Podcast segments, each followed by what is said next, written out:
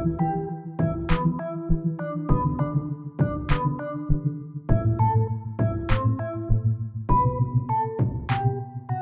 and welcome. My name is Mark, My name is also Mark. and welcome to the Marketing Show.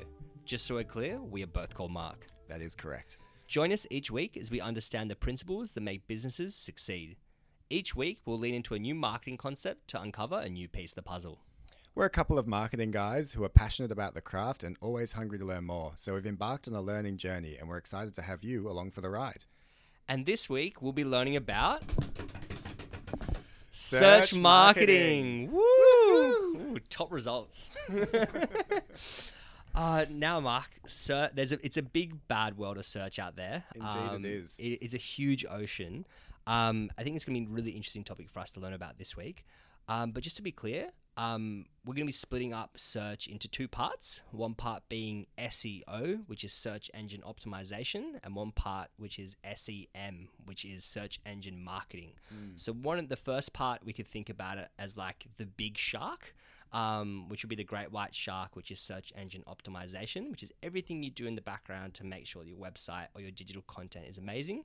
And then we're talking about almost like the baby shark that follows along in a symbiotic relationship, which is search engine marketing, which exists with the big shark and helps you push it along. Yeah, I think it's an important distinction to make because I think a lot of people just focus on the SEM element and don't think about having the content, you know, right. And we'll get into what, what that sort of means. But um, yeah, it's almost like you have to have your house in order before you go ahead and start, you know, spraying and praying with search ads. Yeah, definitely, and it's um it's really cool. It'll be cool for us to learn about how they interact with each other.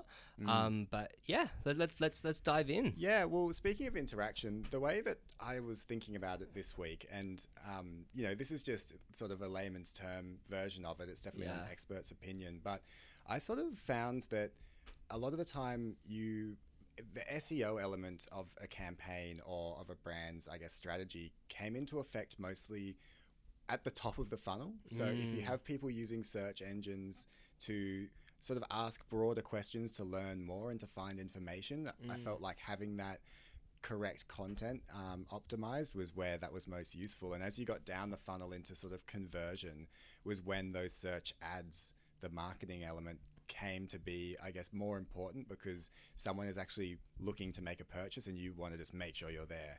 Um, but again, you need to have the, the content and the landing page in order when they do click on that ad. But anyway, that's sort of how I Yeah. was, I was thinking about how it sort of fits into the funnel. No, definitely, it's a really I think it's a really awesome um, analogy, and I guess the way I, I think about it when I draw it on a cocktail napkin as well is that it's almost like SEO. SEO is like the river that supplies the salmon. And SEM is like the grizzly bear that waits um, at the end of that optimized content to um, to catch the salmon. So I like it. Yeah.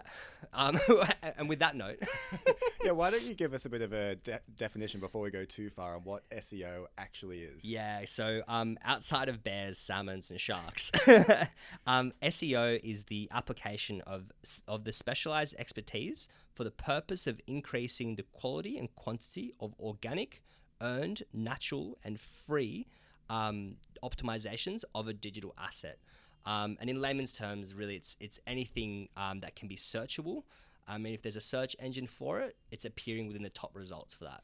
Um, so I think the when we think about search engine optimization, oftentimes you think about search engines, you think about Google, you think about Yahoo, you think about Bing. Sometimes Don't forget Bing. no, never. Um, but within that, it's also important to know that there are other types of search engines that can also be optimized. Like uh, our podcast appears uh, in different uh, platforms where you can search for it, and it's important for us to also make sure that we're optimizing our content for that. You could be an artist and you could be searching for something on Spotify, um, it's important to to optimize um, or market yourself within that space as best as possible. Or you could even be on an online uh, retailer, and there could be certain content that you could leverage when people are searching for products, um, and the way you can optimize your your content and and your brand to make yourself as visible as possible. Because Yeah. as we know, if you're not on the first page of uh, any results, you're not on any page. Because unfortunately, a lot of people don't click through that second page. Yeah, I think it's a really great point to make. It's not just Google, um, and it's not just specifically search engines or traditional search engines. Um, do you know what happens to be the second biggest search engine? Is it is it Jeeves? No, he's not around anymore. It is uh, YouTube. wow. Wow. Yeah. So Google then YouTube. I, I mean, I've got some actually stats and data, especially around Google, because it's just so amazing as a as you know it's got about 90% share as the latest stat i could find of Yeah. all search um, globally and i think it's just yeah incredible how it sort of has a monopoly so i actually found some fun facts to get us into sort of seo world yeah. um, let's let's log on. it. Let's log in. um, so i've got a question for you in 2016 what Yeah. was the number one google search globally Was it where are my keys? no, funnily enough, that doesn't rank. Um, usually, it doesn't get to the top. I don't think Google's going to help you there. uh, it was Pokemon Go. Wow. So I think it's just a note to say that if you look at Google search trends, it usually paints a pretty clear picture of what was going on that year, Yeah. which is kind of interesting. And you can drill down into countries as well. You just go on to, um, if you just Google Google Trends, yeah. um, you'll find some cool stuff there. Um, this one blew my mind. Mm. 15% of all searches on Google have never been searched before. Wow. Mm. It's, it's very um existential. Yeah, there's just new thoughts every day, new Yeah. questions. Or new spelling mistakes from my end. yeah, we've actually we've got a case study on that later. um, but but also it makes you think. Um, you know, if you want to do really well in SEO, how can you sort of predict a trend and, and have the right content there? Um, there are sixty three thousand searches made every second. Uh, and in 2017, this is the la- latest data I could find at least, uh, Google's ad revenue uh, from search ads was, was $95 billion. yeah. Wow. So it's, it's a big, big industry. Yeah, definitely, Yeah. And, and for good reasons. Like we think about how many times you use it personally within a day. Um, I, Or on average, three to five, apparently. yeah, wow. I think I'm sure I'm cracking way above that. you gotta you gotta find out a lot of stuff. exactly it. But um, yeah, it's it's a, it's um it's a huge uh huge part of our daily lives, both as people but also as marketers. So I think to to set this up as well, like. I realized I didn't know that much about search engine optimization or search engine marketing before we did this podcast. Like, I think that um, I had learned bits and pieces of it at uni, maybe had picked up bits and pieces from blogs, but I think learning about it, realizing that, yeah, it- like there are few experts in, in there, and because it's an ever changing space, that um, an expert one day may not have the best up to date information because an algorithm can change overnight, and therefore everything we knew about a mystical search engine might change just a little bit, um, which I think was a really interesting, almost um, Zen like thought to be having about how we're all trying to understand, optimize, and crack something we don't really know 100% about. Yeah, it's you're right. I was the same. I actually realized I didn't know a lot of the technical details Yeah. about this area of marketing, uh, and I think it was also because we use it so much. And I mean, it's a credit to the technology. It Yeah. just works so naturally that you don't really think much about what's happening behind the scenes and how that content is being sort of, I guess, searched through the web and then served up to you. In terms of what's most relevant. So Yeah. you, you don't really have to think about it too much. It just works. Yeah, definitely. Mm. And I think um, the important distinction we need to make as well is that like understand the way search engines work, both for Google but for other engines as well, is that they have a mystical being uh, that's a spider. They call it a spider that crawls through the internet. Um, and what that means is that it's trying to grab as many digital touch points as possible um, to see a what content is out there and also validate whether that content is good or not. And that can be very different for big general search engines like Google, but it might be very different for specific targeted video um, rankings as well. So when I'm trying to learn about fly fishing um, late, late at night, which has been really weirdly interesting, um, I'm sure it's crawling and the algorithm options are going to be very different for that as opposed to um, larger topics like the news. Yeah, it's it's really interesting to jump into. So you've got this sort of spider thing that's that's going across the internet and finding all the content and and looking at what it's actually looking for. Yeah. Um, and I guess these are some of the things that you can start to work on optimizing um, to to improve your rank when someone searches for a particular search term. So really, mainly the spider's looking for keywords. Yeah.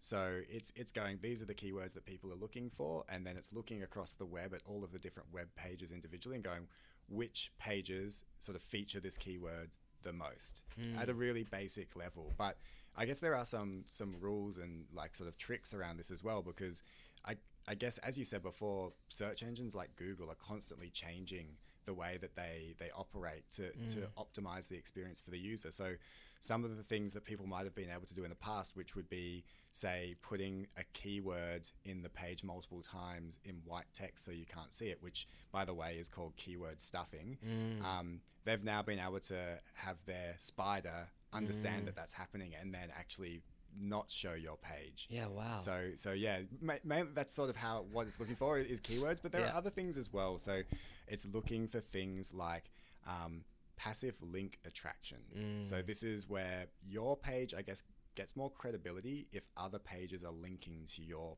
page. Mm. So if you've got a um, you've got a page about fly fishing, say, Yep. um, and lots of other web pages about fishing and outdoor sports, when they talk about fly fishing, they say actually check out this page because it's great and link to you. That improves the credibility of your site and therefore you will rank higher as well. So that's called link attraction.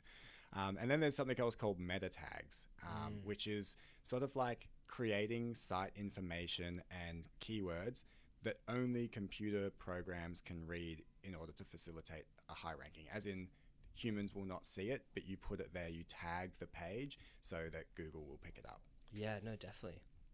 So yeah, it's absolutely fascinating. And I think um, some of the key things, I guess, when we think about SEO and and beginning to optimize it, like we have to think about the purpose of like what we're doing and, and why we're doing it in the first place. And I think before we try to spend too much time focusing on the spider and trying to learn how it works, which I think will be a whole nother topic for us to try and tackle and, and learn about after this podcast. But um, some of the key things you need to think about with any SEO strategy is firstly like is the different value drivers that will, will that will connect to that. So you know, regardless of different algorithms changing um, constantly within different uh, search engines, like there are probably going to be four main constants that are important to, to take note of um, throughout all the change. And the first value driver is to think about um, your website or, or your piece of digital media that you're trying to optimize. Um, the second one is to think about the user, so to think about the person that's going to be searching um, for that piece of content as well. Um, the third one is to think about the specific search engine and how mu- that might play out. Like, will there be different optimizations because of different users of different search engines? Um, and the final one is to think about your business as well. Um, you know, what function does your digital asset outside of search engine optimization actually play um, within your business? And if you can generate value f- against those four different things, um, you're probably in a really good place to start thinking about SEO as well. Yeah, I think the the piece around the consumer. So, what are they actually looking for, Yeah. and what are they doing? Like, if they make this search, what is the end result that they want?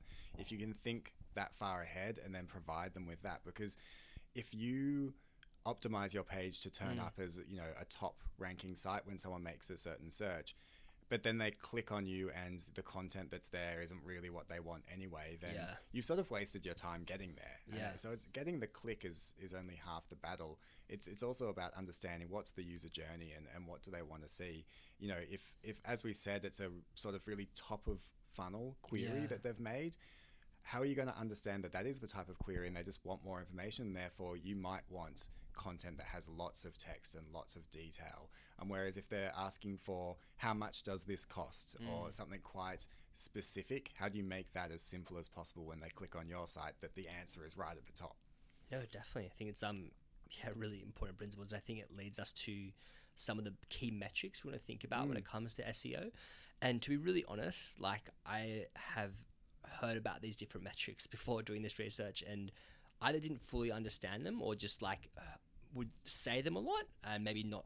no. i thought you sounded so smart yeah. well, I, f- I feel like in any di- when you try to learn like more about digital marketing, like you will um, search for it, and oftentimes different metrics come up. And I think there are so many metrics, and some of them can are really important and really useful, but some of them um, maybe in the scheme of big data might not be as useful. So thought about the top five metrics, which will be which are a great starting point to start to understand um, SEO and start to optimize from it. I think the first one is your click through rate. So when people are searching for you, um, are they clicking through to your digital asset?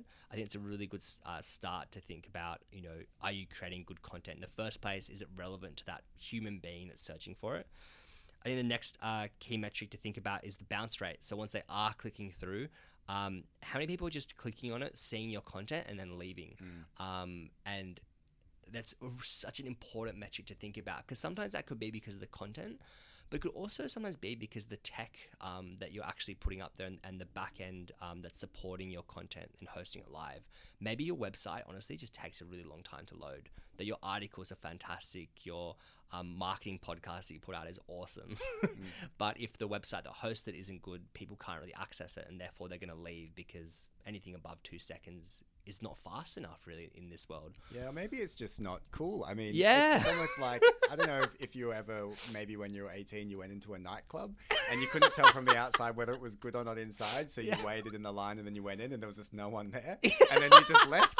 It's sort of like that, isn't it? You've gotten to the web page and it's Yeah. just kind of crap, so you've just left. Yeah, it's just like it's just one guy just like DJing in the corner of like an iPod shuffle, just like Exactly. um, so yeah, then uh, following that, I think it's really important to think about time spent on page. So similar to you know, are people going to spend an all night at this awesome nightclub, which is um, your website or your piece of digital media, or um, are they just going to spend a really short amount of time? And there could be different reasons for that. There could be because the content, the type of content you're putting up, is actually suited for short form, and that having people not spend a lot of time on your site or your page um, might not actually be a bad thing. Um, but having that context is really important because if it is content that's made, meant to be um, digested, and there are there are uh, lots of different reasons for different links and going into different pieces of uh, content on your page, you may want to try to find ways to increase that. Um, the next part is also um, uh, uh, user engagement. So, like, are they are people posting um, reviews or um, sharing it with their friends? And if, is that a function? Is does your digital asset actually enable that functionality as well? Because not only is that going to rank really well within your um, search engine results, but it's also just good to know that you're um, sweating your content as well. So Yeah. it's a, a kind of a win-win from that perspective. Um, next part is um, pages seen per visit. So um, when people are visiting your site, uh, how many different pages are they clicking on? Is there do you have the infrastructure to let people click on different links and give them a reason to? And when they are, do they find each of those different pieces of content um, interesting? I think that's why it's really important to think about your sitemap as well. That are you setting up your user experience um, for the person that's visiting it to be as seamless as possible because that will naturally enable that. Yeah, exactly. I, I think you're right. It really comes down to understanding what the consumer is going to do Yeah. uh, or what you want them to do because that will allow you to choose which of these metrics you actually want to target and then what I guess is the sort of the number or what's the result that you're targeting within that metric. So, Yeah. for example, like a click through rate, Yeah. if you want someone to, to click through, then um, like what percentage would be a good percent of click through? Yeah. So you can sort of maybe have a look and do some research on within your industry, you know, what's a what's a respectable amount, Mm. uh, and work out then what your benchmark is. Um, and then for things, I think bounce rate is a fairly simple one. Just make sure that your site's set up for, for people to visit it and, and sort of serves the purpose of what they're looking for.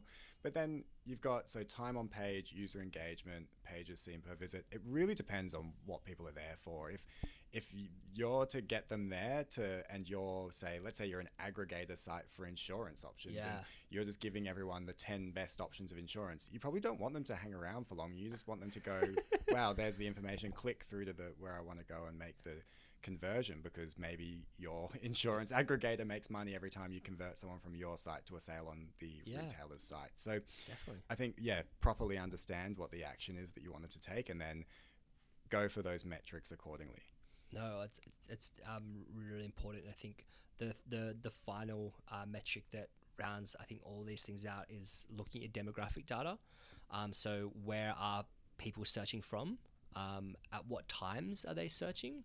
Um, and off what devices? Um, you know, oftentimes people can search for smaller pieces of information on mobile, and if you see the majority of your searches coming from mobile, making sure that your website or your piece of digital content is optimized for mobile will be really important. But at the same time, for other you know long form pieces of media or uh, things that require in depth research, maybe they're done from a desktop. Um, and maybe you might see more data from from um, something with a larger screen, and then making sure that you support things like 4K video if that's something um, that people are watching when they're researching a trip um, through Milan, Italy. Interesting insight into what you've been looking for. I, I just keep watching different episodes of Chef's Table, and I'm like, Ah, I was this week as well. Uh, I, yeah, I think there's there's another layer here as well, which well, two layers, which could be Yeah. yeah, time of day, but also geo um, targeting. So yeah, if uh, say you notice that lots of people are you've got videos on your website, lots of people are vid- viewing those videos in Sydney CBD between the hours of 9 and 5 p.m. Mm. They're probably watching on a desktop at work instead of doing their work. So Yeah. you might want to yeah optimize for for desktop consumption. Yeah, no, definitely. um, but I think yeah, with those as like some starting points of different metrics to think, consider about, we think that those are a pretty great, strong starting point. And think about um, what other metrics that you will have available from your platforms that will add value to your specific category, but also the human being that's searching for it as well. Um, now, I think uh, in terms of like how do we do SEO, right? Like we're fired up. we've got we've got some metrics. We're like great. Like I've got all this energy. Like where do we apply it, right? Um, I think I, I stumbled across an awesome SEO process by um, from a book called Tactical SEO by Lee Wilson. I think it's a good uh, step-by-step process to start thinking about, and I think shout out to the book. Highly recommend it to anyone wanting to learn a little bit more about SEO after this podcast. But um, there's a almost like a seven-step process, and the first step is to think about um, your analysis. So to, to think about um, setting up some goals and objectives and identifying some key KPIs. So using some of the metrics we thought about earlier, you know, what are those key metrics we're going to be looking for, um, and being really clear on that up front, and try not to change that throughout this process as well. From that, doing some research and creating a good old fashioned SWOT. So your strengths, your weaknesses, your opportunities, and your strengths. Love a SWOT. Love us. We're a big fan of the SWOT on, on the, on Mm. the marketing show. It really is. Uh, it's like the 80s hair metal band of the marketing world for very good reason. Um, and within that, looking at a SWOT from your current content, um, your current tech that you're using to support and host your content, um, your, your business as well is really important to think about, or your brand. Um, and then having that really clear um, at the at the forefront, and also finally doing a SWOT on your current SEO. Even if you don't know too much about it, of the things you do know, what do you think's going on, um, and doing a SWOT for that at the moment as well. Uh, then we bleed into uh, doing a bit of strategy, so creating a bit of a framework and some timelines as to how you're going to think about achieving this. Um, you're going to put time aside every Friday afternoon to either learn about SEO, to implement your SEO plan as well, and, and how you're going to get that um, to go forward. The next step is to think about um, your the technical aspects of how you're hosting a site. So to set up a, a website tech plan um, that supports your SEO. So are there going to be points in time where you're going to be needing faster internet?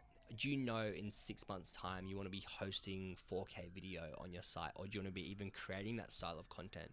And ensuring you have that within your plan as well, and, and to be conscious of it. I know for, for this pod, at one at one point, I think it'd be really great for us to um record in a really famous recording studio, like like Abbey Road. So um, it'd be important for us within our SEO to um to factor that within our plan. Yeah, th- what to, to be able to hold that sort of audio quality. I think so. Yeah, it's like the 4K video of the audio world. Like three gigabyte audio. File. Yeah. um, next part is to think about um, uh, everything that's happening on site. So, um, all of your touch points on site, what are some different things that you can do to optimize? Is it going to be from a design perspective, just the colors and the visuals? Is it going to be the UI or the UX, how people are interacting with your, your site? And to think about those specific changes. Next part will be thinking about the things you can optimize offsite. Um, so it'll be different links to different third-party sites um, that you can you can reach out to, but also um, your different uh, influencer results as well, and different things like metadata as well. So things that aren't directly on your physical website, but will influence people to come there. Yeah. And, and then and the final step is to repeat, as to report and refine. So take a step back. You've gathered all these all these different information. Um, what are they telling you? Um, and what are your next steps going from there? And then to do that, this whole process with that information another time. Yeah, it, it's never ending. I Yeah. think it's, it's good to start with a plan uh, because this stuff doesn't just happen on its own. It does No. require a, a bit of work. Having said that, though, I, I think, you know, in terms of reporting on what's happening and then Yeah. making changes, I think search is an area that you can really sort of test and learn and then iterate Yeah. pretty quickly because whilst there is a little bit of time in setting it up if you're doing it yourself the the cost like dollar investment is Mm. actually pretty low especially Mm. for the SEO part and we can talk about SEM after but uh, yeah so I think it's when you're starting out like we're starting a podcast and we want to Yeah. perhaps dive into SEO after this I know I'm excited Yeah. um, and we can report back uh, on, on future podcasts. Uh, I think that yeah, we should be sort of testing and having that time in place every week to then go, well, what's working, and looking at those metrics we've decided that are important to us, and then if we're not hitting a metric, just iterate and just keep changing until we get it right. Yeah, definitely. And I think there's some awesome tangible tools for us to, to learn about this. And um, when I was doing research for this this episode, like I noticed like there is a lot of um, weird guides and a lot of weird free trials and context to, to learn about SEO, which have probably used SEO in a weird way to get their guides up in the search rankings. so, so I think a, a quick plug I'd like to make is to Google's Digital Garage program, which is a free uh, digital marketing course which you can sign up to for Google, which will give you a pretty awesome certification if you do decide to complete it. Um, and there's an awesome SEO component to that, which um, obviously will relate to Google, but I think those fundamentals will definitely spill over to um, other search engines as well.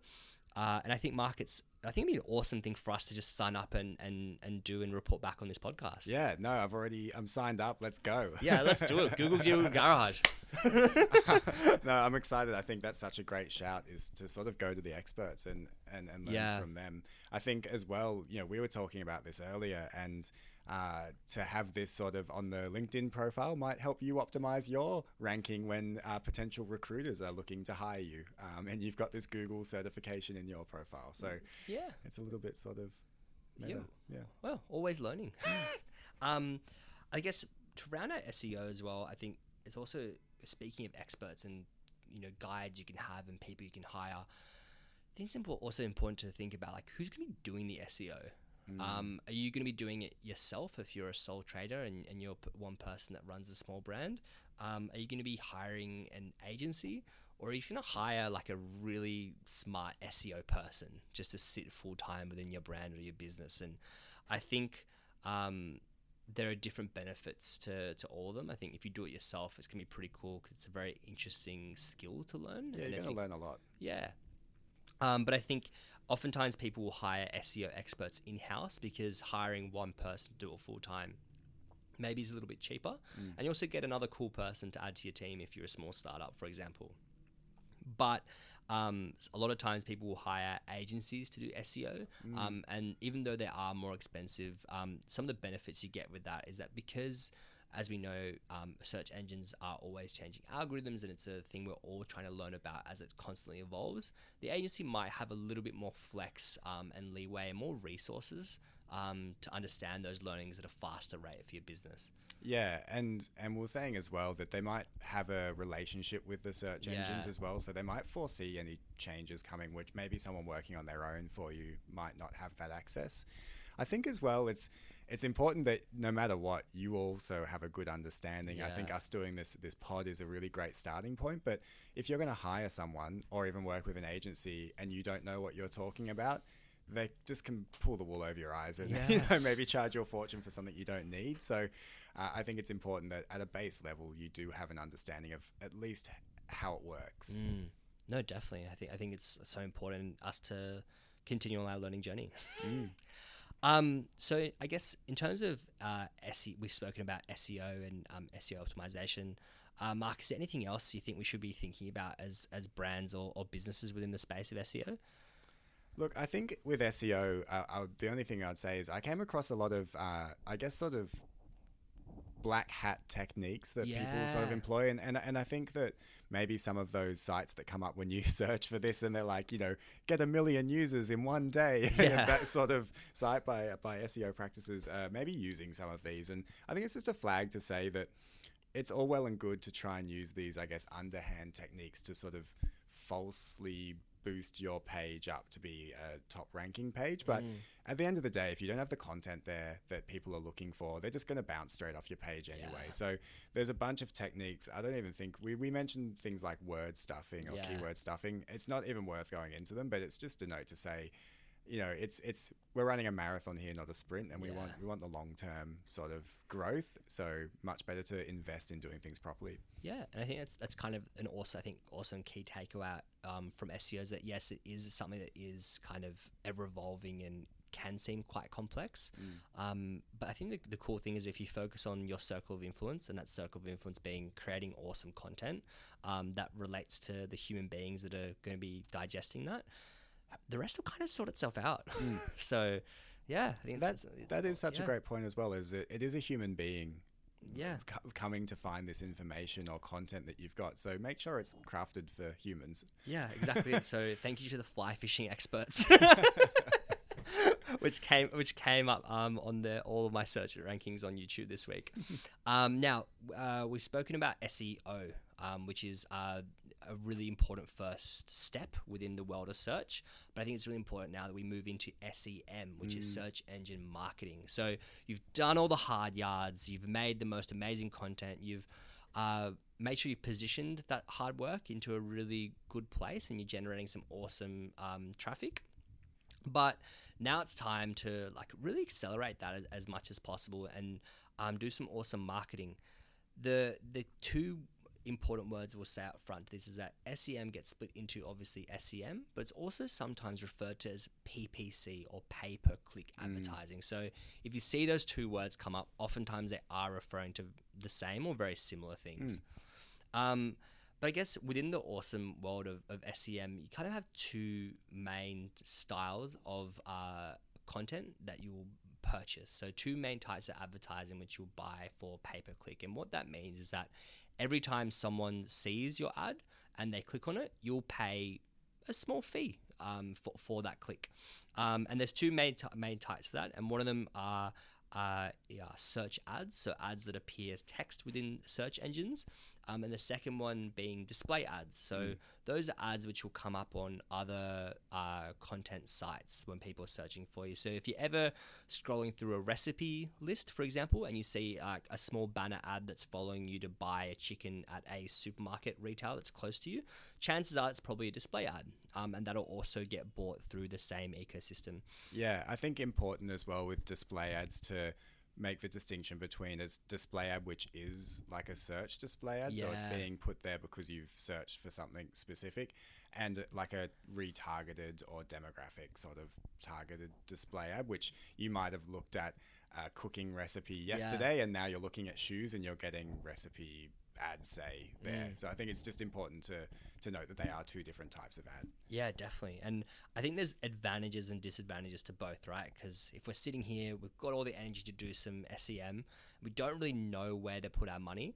Um, the chances are the right mix is going to be really important. You, It's rare that you'll put, um, if you have a medium to small to medium sized budget, and if you have the opportunity to spread it out, you're going to want to put a you know a different amount into each.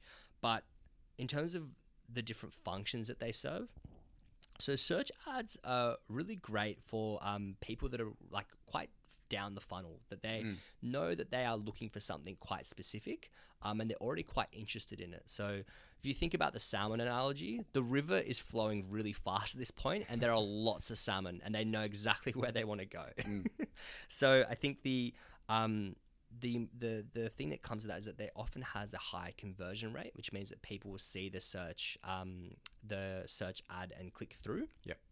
And oftentimes, if they click through and your content's great, they'll probably uh, complete the action that you're after. Um, but the result of that is that oftentimes they can be quite expensive relative uh, to display Yeah. ads. So the cost per click is often higher. So every time someone clicks on it, it's probably going to be more expensive than a display ad. Um, and the reason for that is that because display ads um, are often people that are kind of researching or just engaging with other pieces of content that they're not really directly looking maybe for the thing that you're selling or promoting. Um, so you often use display ads in a large or already competitive market because it's a really easy way to increase market share because people generally know um, about the different pieces of content um, and they will know your ad if they see it, which is a really really cool thing. Mm.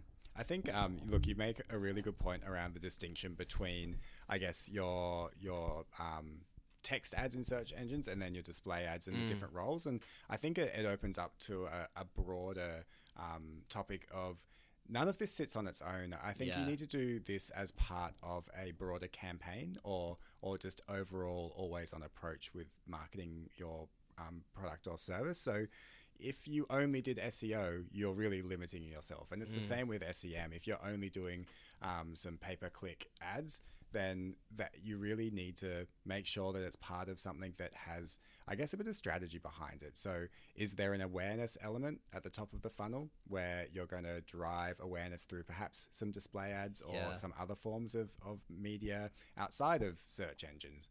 Is that then going to drive people to search about what you're selling. And then you've got mm. the content that's optimized for SEO so that they can then read. And and then down the funnel if they're interested in what you've got do you have either the right sort of setup on your website to get them to click through and convert or send them somewhere else?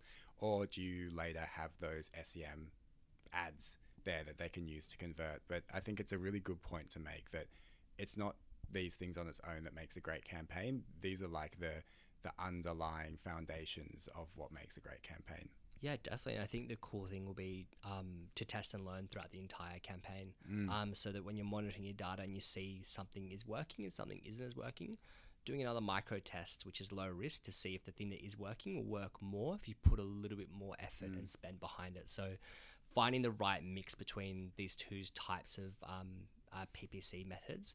Um, will be a cool journey and it'll be, it's almost like a video game so treat it as a fun exercise Yeah, yeah, exactly. If you think of anything as a video game, it's fun. um, something I found as well, uh, we, we sort of talked about targeting in terms of when we're looking at SEO and Mm. when are people sort of viewing your content or interacting with your page. And I, I think geo targeting makes a lot of sense within SEM as well Mm. because the the barrier to entry into these ads is low because the cost per click might be a dollar or less. Mm. Uh, but that quickly adds up if a lot of people are Mm. hopefully clicking and, and, and going through with the action you want them to make. So it's just important to think how do I still optimize or be most efficient with that spend on, on this media form? So if you can understand that if you're a service that can only be used in Sydney, don't pay to to have your search ads be you know available to anyone who's in Queensland or, or in Victoria.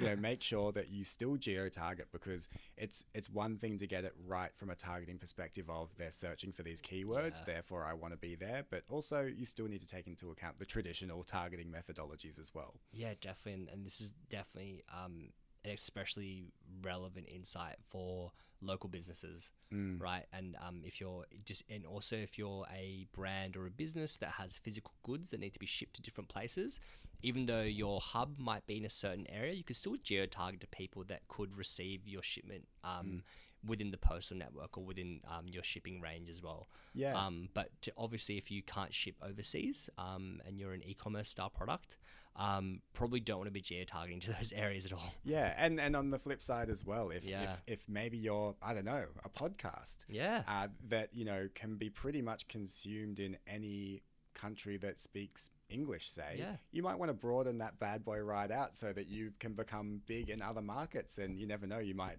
you know be big in India, uh, bigger in India than you are in your home country. Yeah, and I think it's definitely um, a point in time for us to just thank all of our international listeners. And if you're uh, currently listening to the podcast outside of Australia, thank you. It's awesome. Um, and yeah, tell your friends and, and leave us a, a comment or a review where I'm really excited to have you as part of our learning club. Yeah, exactly. And different perspectives from you know different cultures is always super interesting and insightful. Yeah, exactly it. Um, now for SEO and SEM, I think it was a pretty awesome overview and, and learning journey. Um, how have other people applied these principles, Mark, in other businesses? Yeah, I've, I actually found quite a few interesting case studies here. Um, I overall I found it hard to find uh, specifically SEO only case studies. Usually it Mm. forms a base of a bigger campaign, but sometimes it still is the key. Uh, I guess media form that brings it all together. Um, so I found uh, a Budweiser campaign that they called Tag Words. Uh, so the insight that Budweiser had was that there's heaps of really famous images of musicians drinking or using Budweiser cans um, through sort of the rock and roll heydays of the 60s, 70s, and 80s. Um, and they sort of wanted to integrate themselves into that music scene uh, as a beer and a beverage. But to pay for all of these sponsorship deals and rights for all of these photos of, say, Jimi Hendrix playing slide guitar with a Budweiser can, which does exist, it's a pretty cool image. Awesome. Um, it would cost them a lot of money, and they Yeah. probably couldn't afford to do it with you know every image that's out there. So they actually uh, came up with a an idea, which was they they used a media campaign where they had outdoor placements, print ads, a lot of sort of social stuff. And the key message they used was to encourage people to go to Google or another search engine and search for specific musicians that would be that had Budweisers in those photos. So as an example, um, they might say on the print ad, search Jimi Hendrix slide guitar 1986. And then if someone searches that in Google, it comes up with an image or an article that links to the image of Jimi Hendrix playing slide guitar with a beer can. That's awesome. Um, so it's it's a way that they were able to drive a really great association with music um, and really famous images without ever using one in a way. They didn't they didn't ever have to create the content, pay for it, or anything like that. So I thought it was a really great way of integrating strong SEO and even just having an understanding of trends and what's out there about your brand and leveraging that with a with a integrated campaign. Mm. Yeah, definitely. That's awesome. Um, there was actually a, a, a kind of cool, off the back of that, a cool Yeah. SEM um, campaign that took place that Yeah. they linked together. So, as this happened, there was a, a Swedish beer brand uh, called Norrlands Guld. Um, It's my favorite. oh, yeah. Nothing like nothing like finishing Nothing a long like hard a, day. Yeah, cold Norrlands Guld at the end of a Friday. um, so they they had the insight that lots of beer drinkers who drink Budweiser currently or, or are switching to Budweiser were Googling for specific phrases. Yeah. Um, so they bought paid search ads against those keywords. Uh, and then the ad that would appear would be, hey, instead of Googling stuff, just have a cold beer. Cheers, bud. and like all of these really witty, funny Yeah, sort of fun. phrases against all the different um, terms. So, really great way to sort of understand what's trending and what's relevant to your brand, and then jumping right on that to, to capitalize.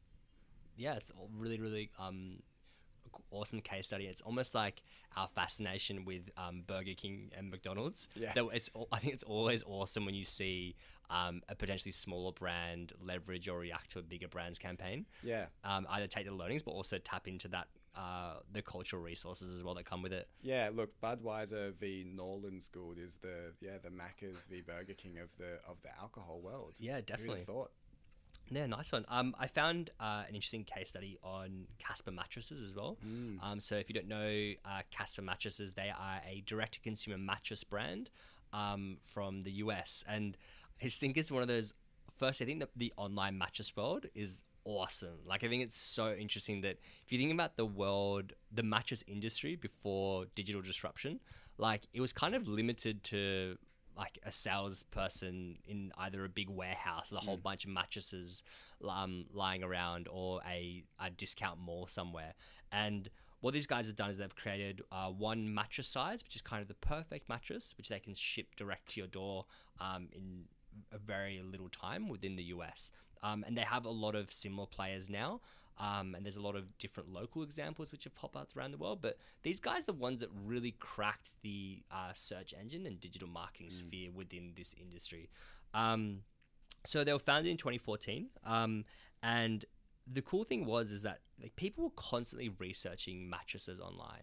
Um, the experts you had to talk about getting a new mattress was either a friend that had a certain mattress that they were sleeping on, or the salesperson, which you didn't really know if you could trust. So Yeah.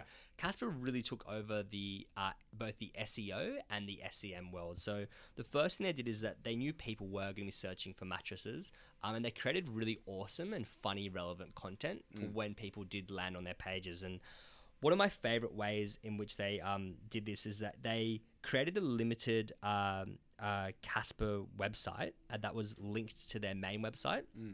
and it was a website that specialized in late night Snapchat hacks. So it, it was full of different instructional ways in which people could uh, make it seem like they were at a party on Snapchat, um, while realistically they were just cozy in bed, which I think was an awesome and hilarious piece of content that um, really helped their SEO strategy um, longer term because lots of people were engaging with it and it was also relevant to them as a mattress brand, which I think is really cool. Um, then they also launched a long form uh, ongoing web publication called Van Winkle's Devoted, de- uh, Devoted to the Sleep and Study of All Things Sleep. Um, and uh, they that kind of positioned them as an expert. So by content, by always creating this really relevant content um, that was quality but also quite informational, um, it really helped their search rankings when people were searching for mattresses.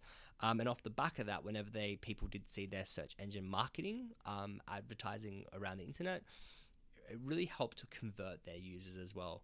Um, but my favorite part about their SEO and SEM strategy is the way they linked it to the world of traditional marketing. So they actually went out with a really large um, out of home marketing uh, campaign when they first um, when they first established themselves in the US. But by the time they purchased a lot of bus shelter ads, which were also quite kooky and funny, you didn't really know if they were from a mattress brand, but they were quite disruptive when people Googled what the brand was or what they were doing, they already had all this amazing SEO and SEM infrastructure already set up. So it just resulted in some awesome high conversion rates and meant that they were going to be the leaders and the front runners within this direct to consumer space.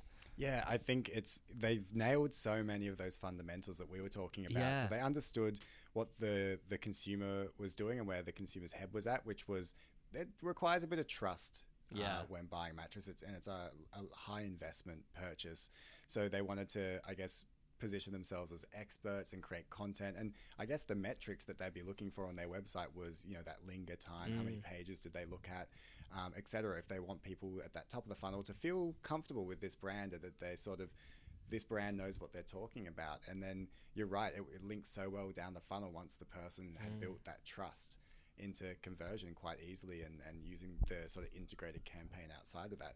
I, I personally think that this model of direct to consumer with mattresses, which is so normalized now, mm. has really shone the light on how weird it is to buy a mattress in a store. Because it's just like this big space with all of these beds that look exactly the same, and this guy who's somehow a mattress salesman. Which, like, how do you qualify for that?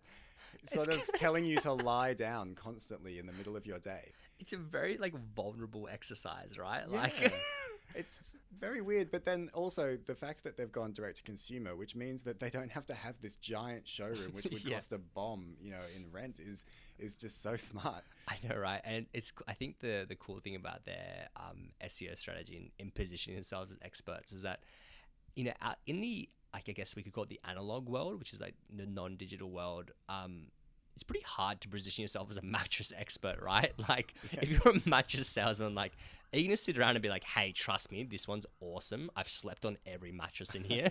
I've done a lot of sleeping, and this one is an absolute ripper of a mattress." Um, so I think by you know when you have an awesome website that's set up with all this great pieces of content which people have been driven to, but then you're also doing the fundamental of having some great ratings and reviews on your site. That automatically positions your brand as being an expert. So yeah, Yeah. hats off to Casper. I think inadvertently as well, what they've done is, you know, the, the mattresses, from what I can tell, are very good at Casper and, and Yeah. other brands as well. And um, they prompt people to leave reviews. So then it's sort of like this this cycle, right? Because then people will search best quality mattress, Mattress. or softest mattress or whatever, and there'll be a review that has that information that will then help Casper to rank highly again. So it's really sort of a nice, nice sort of virtuous cycle there. Yeah, and you know how much we love a flywheel um, on the marketing show, and I think the best part about the ratings and review flywheel for SEO specifically is not only the function um, of people leaving a review, um, if it's a positive review, is automatically going to help you in your search rankings just because you have a lot of reviews and you have a lot of engagement. But the best part of it is that when people leave written reviews along with it maybe a star rating, the content in the written review kind of counts as content Mm.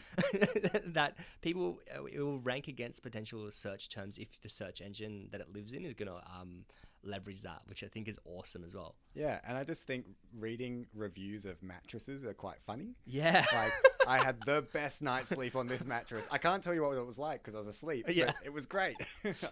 Here's a photo of my dream journal.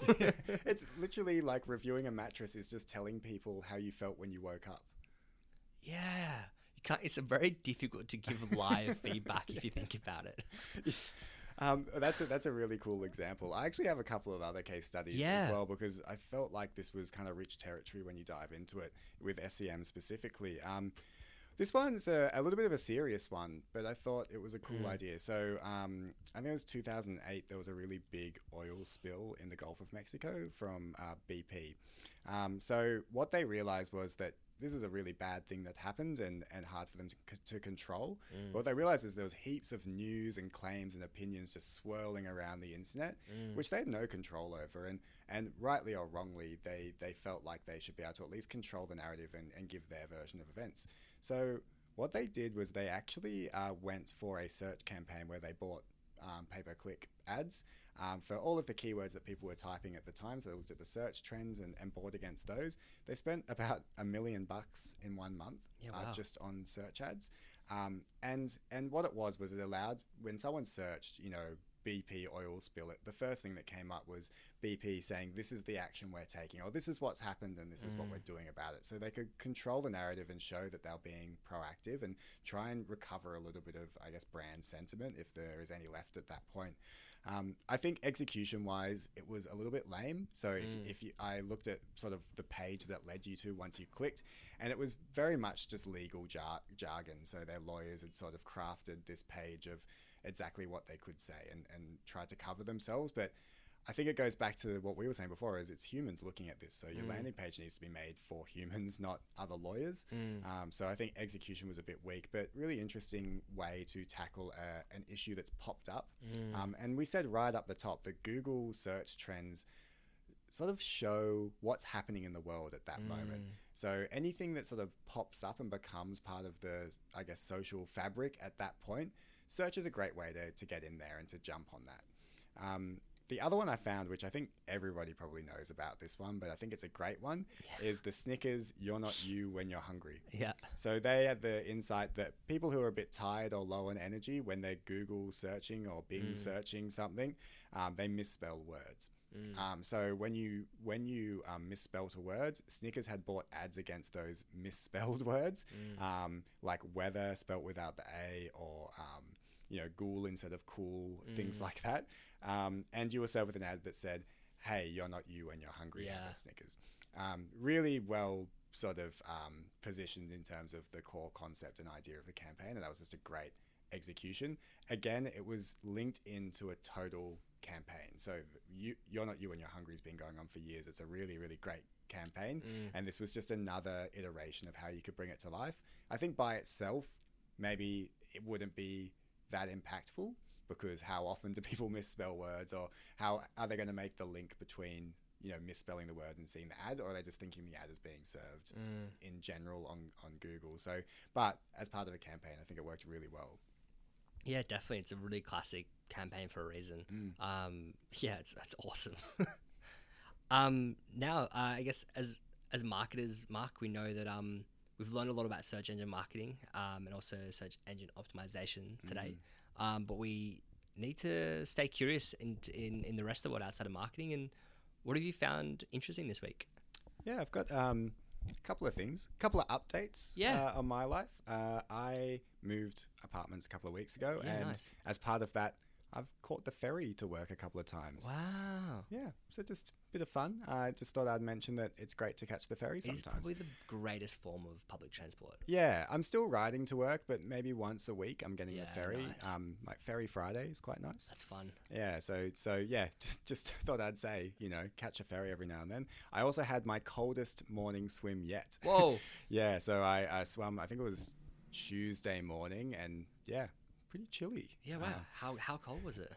I actually don't know Yeah. temperature wise. I just it felt. It was cold, yeah. yeah, I think it was the first time that I got in the water, and and of this winter and thought this is actually really cold. Up until now, I felt like it's like, oh, it's cold, but once you get in, it's okay. And and once you get out, you sort of have this weird blanket around you of Yeah. the of the water that keeps you warm. Strangely, so yeah, cold to swim yet, but still loving it. Um, but I really the thing that I found this week that was quite interesting is I found a new podcast. Um, nice. uh, so plug to a podcast called Face to Face. Uh, Cool. I believe it's an Aussie one.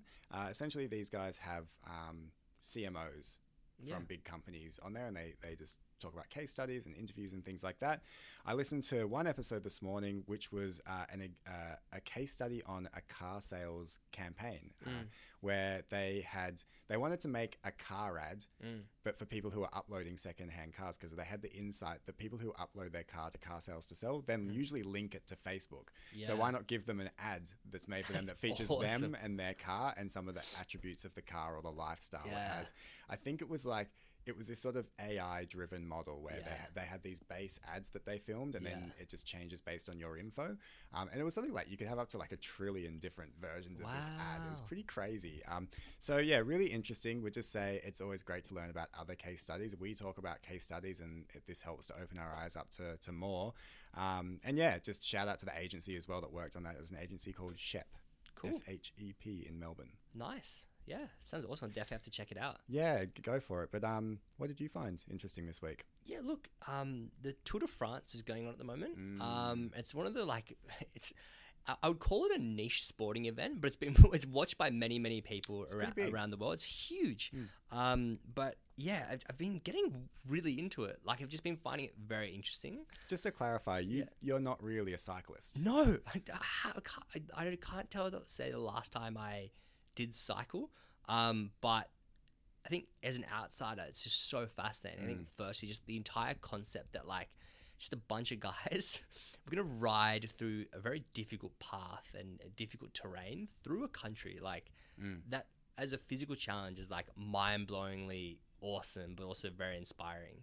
Um, I think the learning a little bit about the history behind it um, as you're watching the race, I think is really cool. Like it's almost an excuse to learn about different parts of French history and different French regions as people ride through the different villages. And um, as much as you're watching it for like the the physical race, you kind of get to also see some really cool scenery. Like I feel like every night that I'm watching the highlights of it, like I'm seeing a different part of the world. Like it's a really cool way to, to see that. Um, but also learning about the history of the race itself, like it's a pretty awesome story. Like it started um, in uh, 1903 in France, actually as a marketing tactic to increase sales and distribution of a French newspaper, which is awesome. It's like the greatest marketing campaign of all time. Um, when they didn't have access to SEM and SEO, so the newspaper L'Auto, um, they had to do this crazy event where they rode their bikes around France to increase distribution and awareness of their newspaper, um, which is awesome. And um, only 24 entrants actually finished the first Tour de France. Like, if you think about the bikes and technology and, and different things that happen in the modern day Tour de France, like these guys did not have access to any of that stuff in 1903 and because of that like they didn't even have access to like the most amazing nutrition or like electrolyte sports drinks for example to keep them hydrated or to fuel them throughout the race um in fact up until uh, the 1960s participants and athletes of the Tour de France would often actually drink alcohol before it was banned in the race because it helped them with the pain that came from um, racing within the race. So, pretty. Well, that was a pretty crazy piece of history as well. That's pretty lit. Yeah.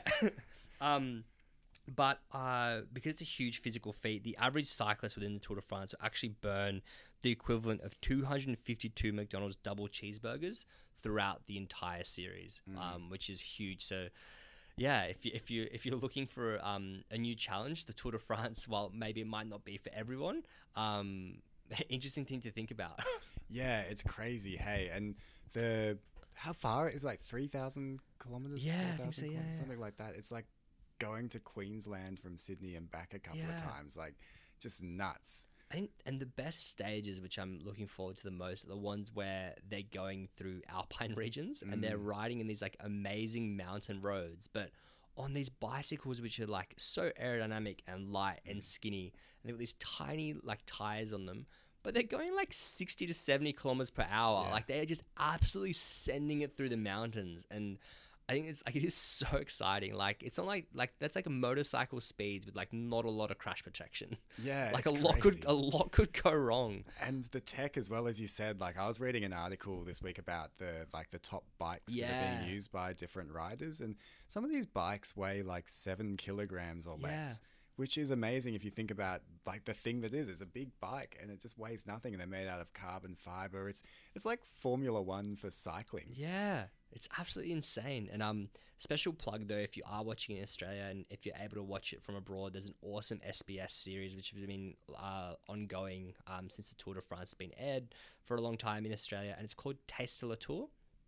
Um, and it's an awesome little segment where uh, before each race, um, they'll showcase the region where the riders will be racing through, and they'll talk to some of the locals and learn a little about the history, but also most importantly, the food that's from that region, and learning just how like rich the um, cuisine culture is in France and how each tiny region, even if it's just a couple of kilometers away, um, is and can have a different specialty. Um, really cool way to learn about it, and I think they're on their final season uh, of uh, the series this year, so please check it out if you get a chance. Wow, I think they've really understood the trends, the search trends around Tour de France, and, Yeah. and made some content that optimizes well against those um, keywords. Exactly it. well, guys, it's been um, an awesome uh, uh, time learning uh, on our learning journey. Um, and if you liked the episode, uh, please leave us a five star review on Apple Podcasts and uh, tell your friends. Yes, please, thank you very much. Thank you.